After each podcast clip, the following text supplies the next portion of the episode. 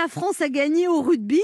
Mais Pour une fois, mais Cocorico. en vaccin, on a envie de tout plaquer pour partir en Angleterre.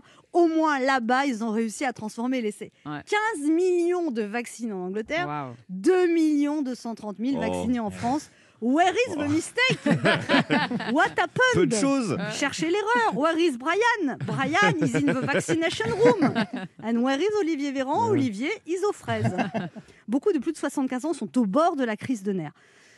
J'essaie de me connecter sur Internet et pas moyen d'avoir rendez-vous. T'appelles, t'appelles, t'appelles.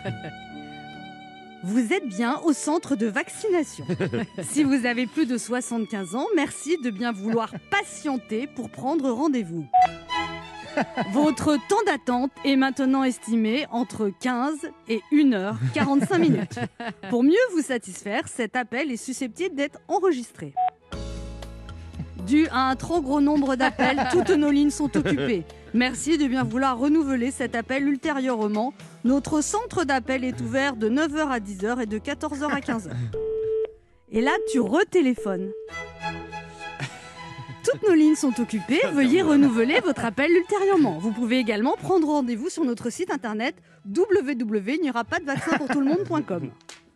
Ça s'appelle se faire balader. Je sais bien que les personnes âgées ont soi-disant du temps libre, mais enfin, c'est quand même pas une raison pour en abuser. Il ferait mieux de nous dire la vérité. Vous pouvez continuer à appeler toute la journée. Vous n'arriverez pas à vous faire vacciner, car il n'y a pas assez de vaccins. On a foiré. Pourtant, quand écoute le gouvernement, on aurait suffisamment de doses de vaccins. Mais alors, c'est quoi le problème? Ils savent plus où ils les ont rangés? Ouais. En France, on n'arrive pas à trouver de vaccins. Mais alors, par contre, on sait trouver des excuses. hein. Comme l'a reconnu Jean Castex, alias le fusible. Ah, sympa ce petit nom. Il y a effectivement un petit souci logistique dans l'approvisionnement du vaccin. Oui, bah, s'ils continuent comme ça, moi je prédis qu'aux prochaines élections, ils vont avoir un petit souci logistique dans l'approvisionnement Ouais. en électeurs. En ce moment, tu as quand même plus de chances de trouver l'amour en boîte de nuit que d'avoir un rendez-vous pour te faire vacciner. C'est dire. Heureusement, arrive l'AstraZeneca. Alors déjà, qui a inventé ce nom? L'AstraZeneca, on dirait un journal d'astrologie des années 80. Ou alors un soupe brésilien. Manuel ne sait pas s'il doit faire confiance à Juan Castexo, car Olivier Veranda ne veut pas quitter le domaine d'AstraZeneca. Sinon, AstraZeneca, ça pourrait aussi être un cocktail d'une boîte latino. Ah, je vais prendre une vodka et un AstraZeneca bien tassé, mais sans chorizo. Ou alors, je sais pas, AstraZeneca, ça pourrait être un héros venu de l'espace. Les terribles variants venus de la planète Covid-19 ont décidé d'envahir la Terre. Heureusement, il arrive pour sauver les humains. Qui Le Covid Il y a est une malade. attaque en direct. Le J'ai héros pas le. Covid. J'ai une pharyngite, Ouais. d'accord Ah ouais. Mais je me suis fait tester. Ouais, J'ai bah, pas le écoutez, je, re- je remets mon masque quand même.